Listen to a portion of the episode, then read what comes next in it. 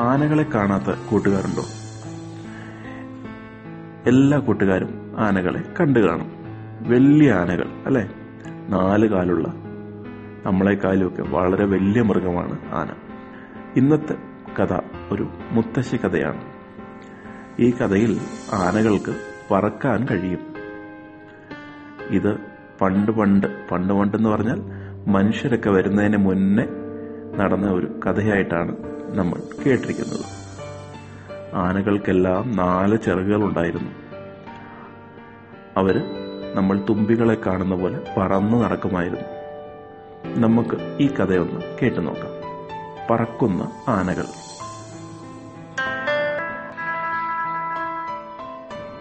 അതും വെച്ച് ആനകൾ ഇങ്ങനെ പറന്ന് പറന്ന് പറന്ന് നടക്കുമായിരുന്നു.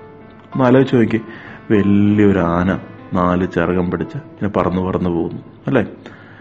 ആ കാലത്ത് മനുഷ്യരൊന്നും വന്നിട്ടില്ല. മൃഗങ്ങൾ മാത്രമേ ഉള്ളൂ. ആനകൾ പറന്നും പറന്ന് നടക്കുകയാണ്.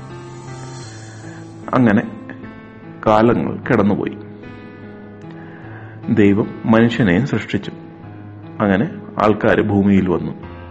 അവർ താമസിക്കാൻ തുടങ്ങി. വീടുകളൊക്കെ വെക്കാനും തുടങ്ങി.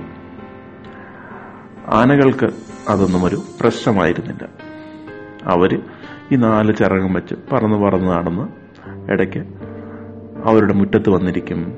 ഇടയ്ക്ക് വീടിന്റെ മുകളിൽ വന്നിരിക്കും. അത് റോട്ടും പുറത്ത് വന്നിരിക്കുകയാണെങ്കിൽ അതെല്ലാം കൂടെ ഇടിഞ്ഞു പൊളിഞ്ഞ് താഴെ വീഴും.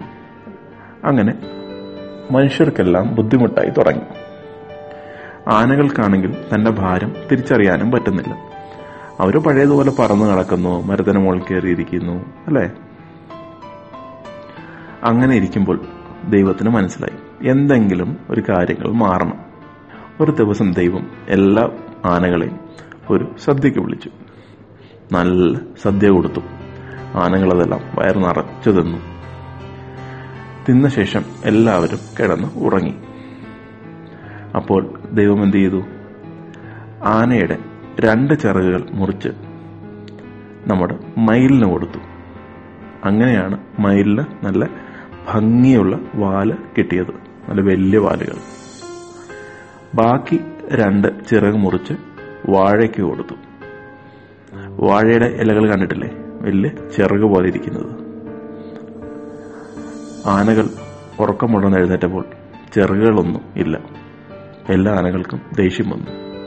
അവർ പറഞ്ഞു ഞങ്ങളിങ്ങനെ ജീവിക്കില്ല. ഞങ്ങൾ കാട്ടിലേക്ക് പോവുകയാണ്. ആനകളെല്ലാം ദേഷ്യം പിടിച്ച് കാട്ടിലേക്ക് പോയി ജീവിക്കാൻ തുടങ്ങി.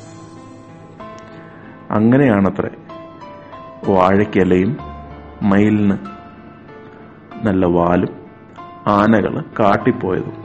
ഇതൊക്കെ ഒരു മുത്തശ്ശിക്കഥയാണ് ആ നിലയ്ക്ക് കൂട്ടുകാരത് എടുക്കാൻ പാടുള്ളൂ. മറ്റൊരു കഥയുമായി കാതിക നാളെ എത്താം.